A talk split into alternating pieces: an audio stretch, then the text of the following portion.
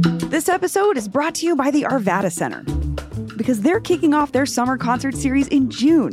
Relax under the stars at the Arvada Center's outdoor amphitheater and take in acts like Melissa Etheridge, Big Richard, Tower of Power, Preservation Hall Jazz Band, The Spin Doctors, and so much more. Concerts are scheduled for June through September. You can find a whole schedule of events and get your tickets today at arvadacenter.org. That's arvadacenter.org. Today on CityCast Denver. The holidays are one of the best times to enjoy downtown Denver, with the Christkindl Market and the city and county building all lit up. But the parking can be such a pain. We responded to a listener's parking frustrations last week, but I wanted to really understand this. So we called up Denver's number one urban aficionado power couple to answer the big question Does Denver have too much parking or not enough? Today is Monday, December 19th, 2022. I'm Bree Davies, and this is CityCast Denver.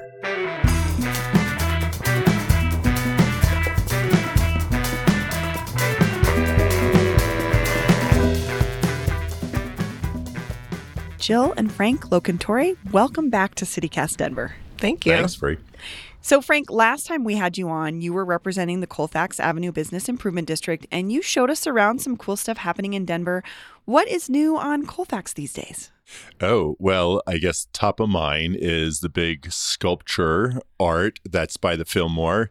I we, saw you guys had it carted off. Yes, we did. We had it carted off, and and our friends at the Fillmore got a little worried, and they said, uh, "You did this, right?" and uh, yeah, so it's getting little TLC with uh, some minor repairs, fresh coat of paint, and uh, clear coat, and everything like that. Jill, last time you were on, we talked about scooters and some of the work you've been doing with Denver Streets Partnership, but that's like a tiny part of this giant story where you helped initiate and push forth this initiative to fix Denver sidewalks, and voters said yes. They sure did. They said Denver deserves sidewalks. That's amazing. Congratulations. Thank you. What is next with that project? Uh, now, implementation. This is a major public infrastructure project and a totally new undertaking for the city. So there's a lot to work out in terms of the details of how they're going to do that. You two, okay, I understand you sort of have a transit love story, and I would love to hear how you fell in love with not having a car. Which also involves you you together as a couple. yeah. Do you want me to take a crack yeah. at this? so we actually met here in Denver, where I was taking a year off between college and graduate school. Um, and both of us had cars at that time, and there was a lot of driving involved in our romance uh, because uh, I was living in Boulder at first with my sister, because that was a cheap place to live. Was sure. you know crashing at my sister's place, and Frank lived in Denver, so there was a lot of driving back and forth to date each other. Uh, but then I moved to Toronto to go to graduate school, and I gave up my car when I moved there because I a couldn't figure out how to afford a car anymore. I was going to be a poor graduate student, and I felt fairly confident I could figure out how to live without a car in Toronto. It has a great transit system. We tried being apart for a year, that didn't work so well. Mm-hmm. So Frank eventually moved to Toronto with me, and he also gave up his car. Um, and I think we both just really fell in love with the the lifestyle that's possible when you don't have to schlep around a you know two ton metal box with you everywhere you go, but you can walk to the local grocery store in the park, and you can take transit out and you know get a little sloppy with beers and make it home safely. I think I would just add just more of the apprehension of getting rid of the car, you know, in the beginning, right? Because I. I grew up on Long Island, so it's not the city. It's not New York. It's more like you know, in terms of suburban Colorado. And so getting your dr- learner's permit and then driver's license as close to your 16th birthday as possible was a rite of passage. And having a car ever since was just how pretty normal. You were human. Yeah, yeah. yeah. And so when um, I followed Jill to Toronto and she said, Yeah, sell your car, I was like, Really? And I, I don't know how many times I said really, but it was a few. and I, I trusted her. And so I sold it that was 97 and 98 so neither of us have had a car since then. And in in our moves from toronto to washington d.c back to denver uh, we've continued to not have a car and continue to go to the mountains to go hiking or snowshoeing and uh, you know have fun throughout the year. Um, but we don't have the expense of the same type of expense as the car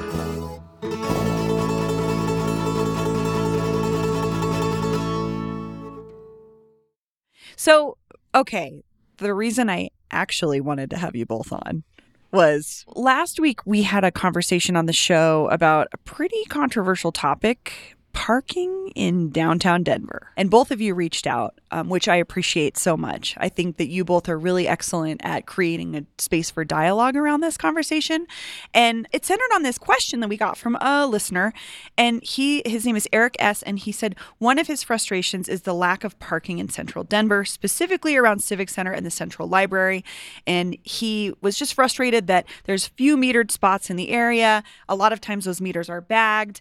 But there's a lot of stuff going on downtown, especially during Christmas, and he doesn't feel that it's accessible in the sense that he doesn't have anywhere to park. And I wanted to hear from both of you. What would your answer be to Eric S?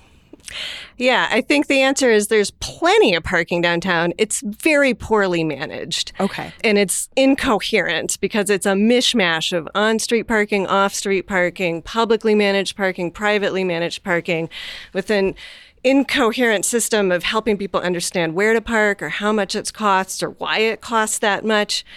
At Civic Center, there is a structured parking garage right there across from the Denver Art Museum and the library, and it's open to the public and it's often not full. Okay. But people don't necessarily know about that. Sure. Or I honestly I haven't parked there recently, so I don't know how much or if anything, actually, it costs to park in that particular parking structure. But I had a similar experience. I had a rental car the other day, so I was driving and I drove to the CU Denver building that's down at 14th and Larimer. And there's enormous surface parking lots right there that are $6 an hour. And then there's on street parking that's $2 an hour. So here I am in my car trying to decide do I want to spend $6 an hour or $2 an hour? I'll go for the $2 an hour, but it's really hard to find an on street parking spot. So I'm going to drive around the block six times, spewing pollution, you know, causing congestion, which is stupid because that surface parking lot was like 90% empty. I, Jill, and that is a huge waste of space. So many times. and I have to say, I grew up in the city. There were way more of those surface lots downtown. I mean, if you think they're bad now, 20 years ago, it was all surface parking lots. But I see your point. So I guess then, what is the what? It, what should we do, or what do you think? What do you? What would be ideal? What would you say to someone like Eric S? Like, how do we re? How do we change your mind around? Actually getting there?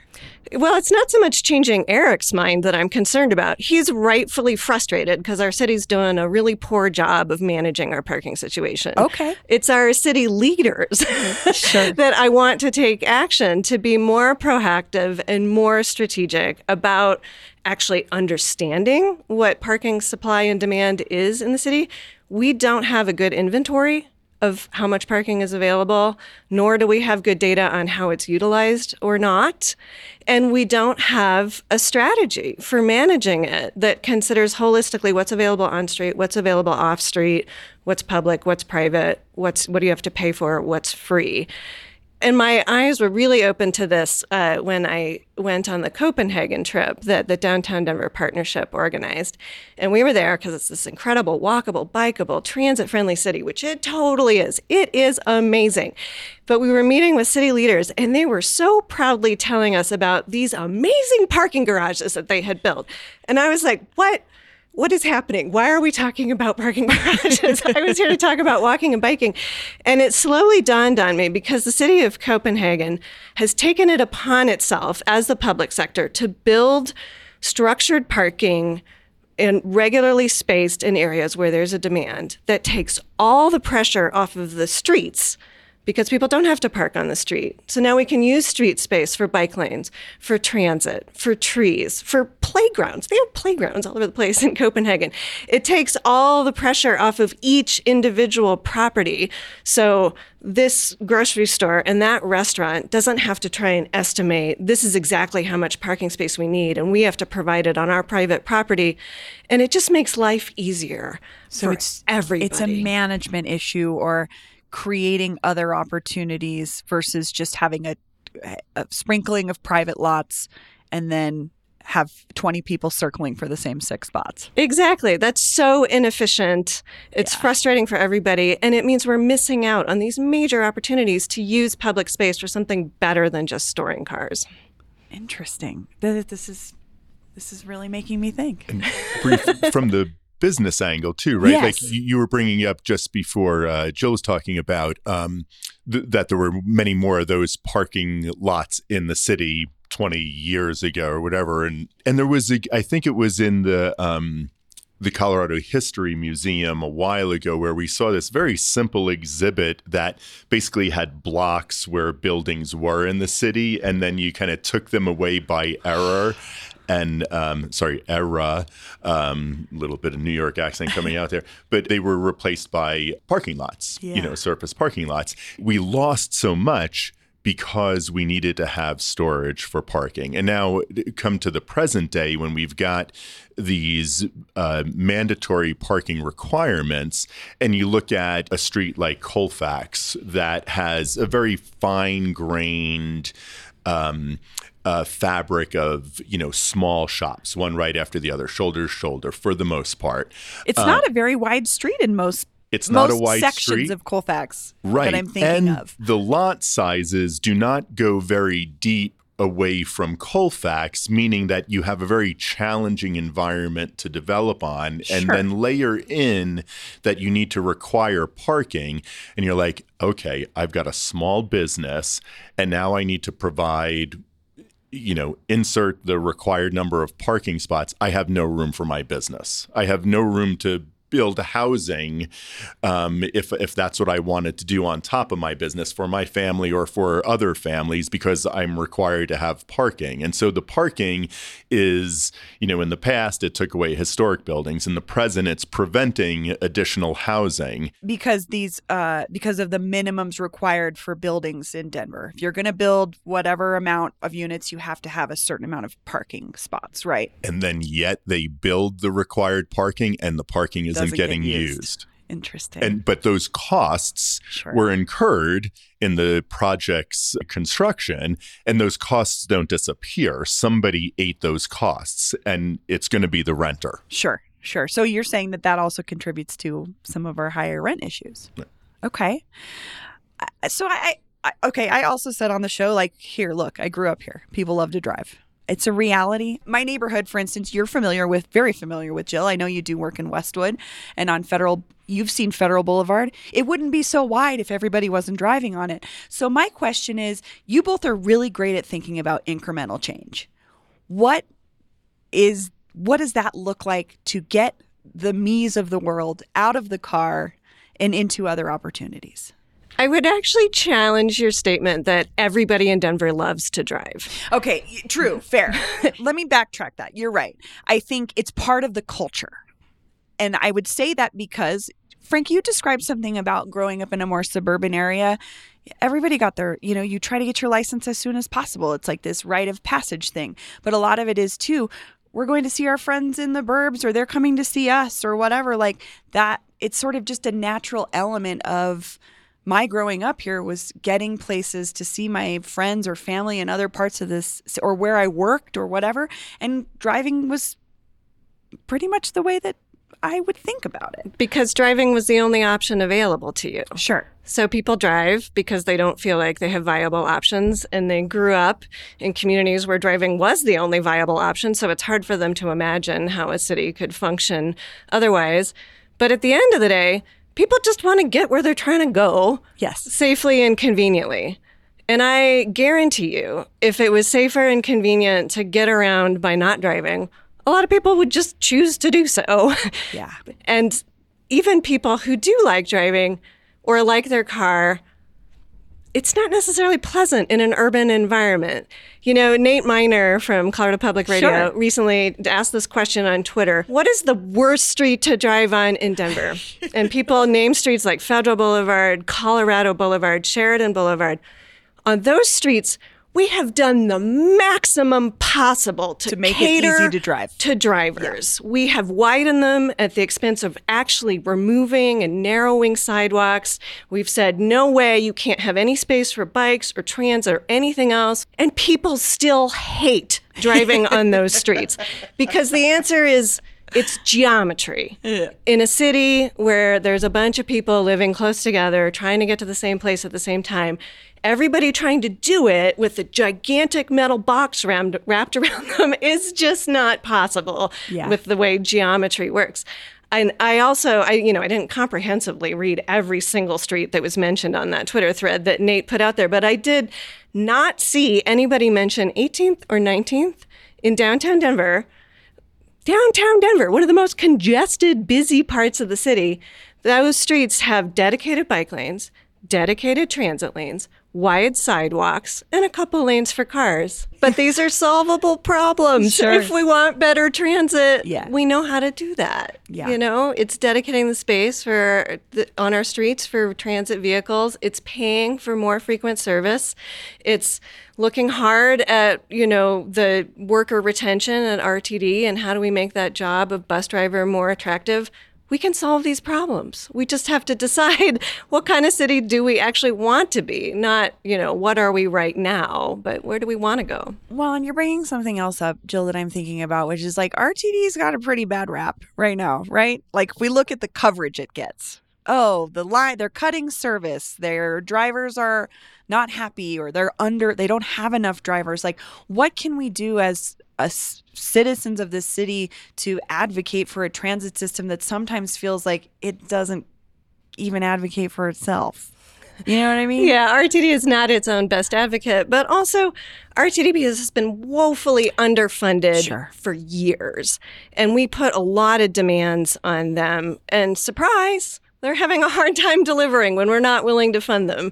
You know, and the reality is they are the transit system we have. And so the onus is on us, I think. How do we set them up for success? You know, what is the funding that they need in order to pay bus drivers what they're worth, in order to run the buses frequently en- enough so they're actually useful?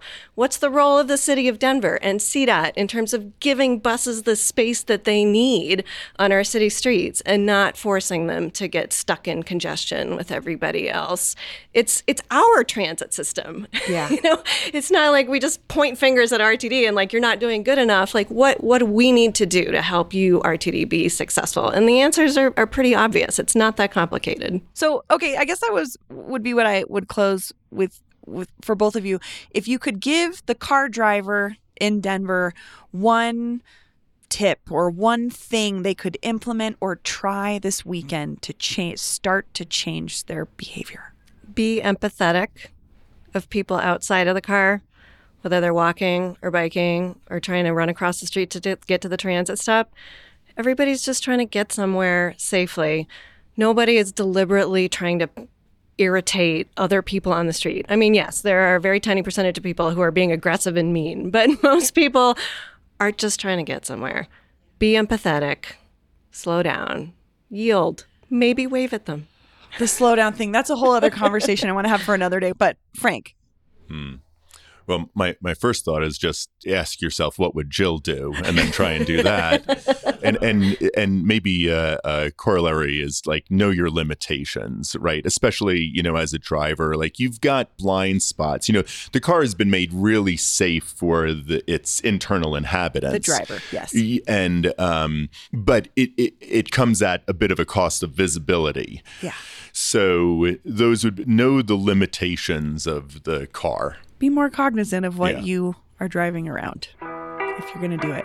I would say try to walk somewhere that you usually drive. Like just try one time. Like I will say, for instance, a couple weeks ago, we were going to meet some friends at the Empress, which is literally two and a half blocks from my house.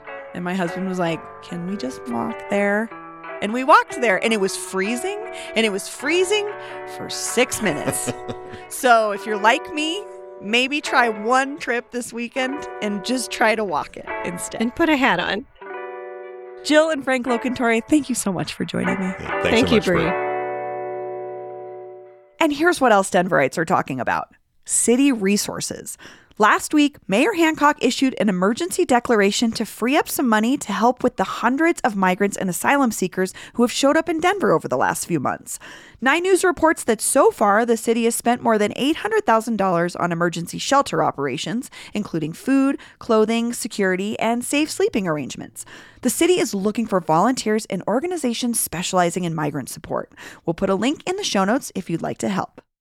And finally, as 2022 draws to a close, we're not doing the usual look back at the year's top stories. Instead, we want to hear what you think Denver's biggest wins and hardest fails were.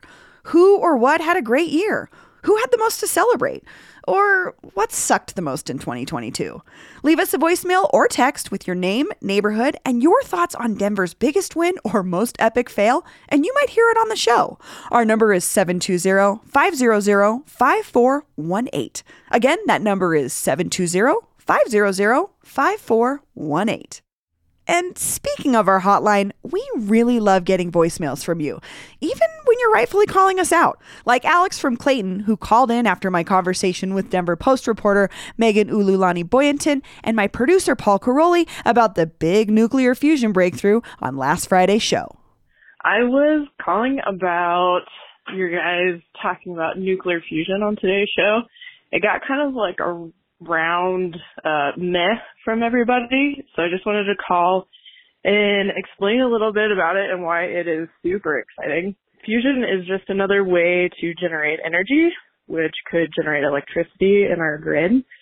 It's the same way that the sun makes energy.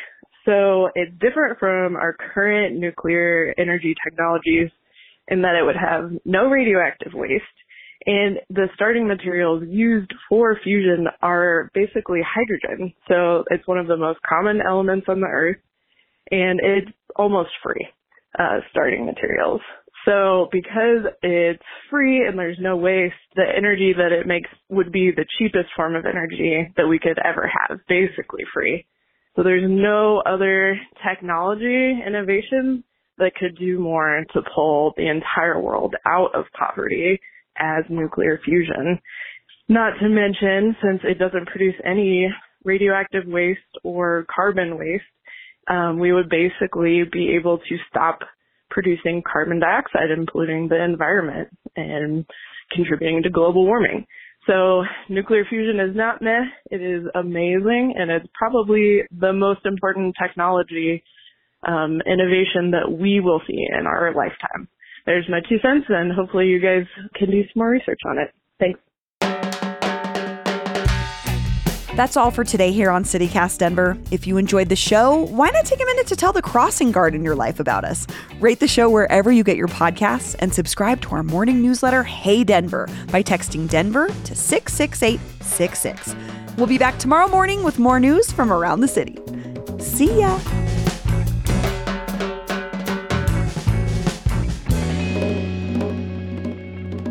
You get extra credit if you don't say the Broncos suck because it's sort of a given. And I don't even I'm not invested in foot I'm more invested in football as a cultural m- marker of my community.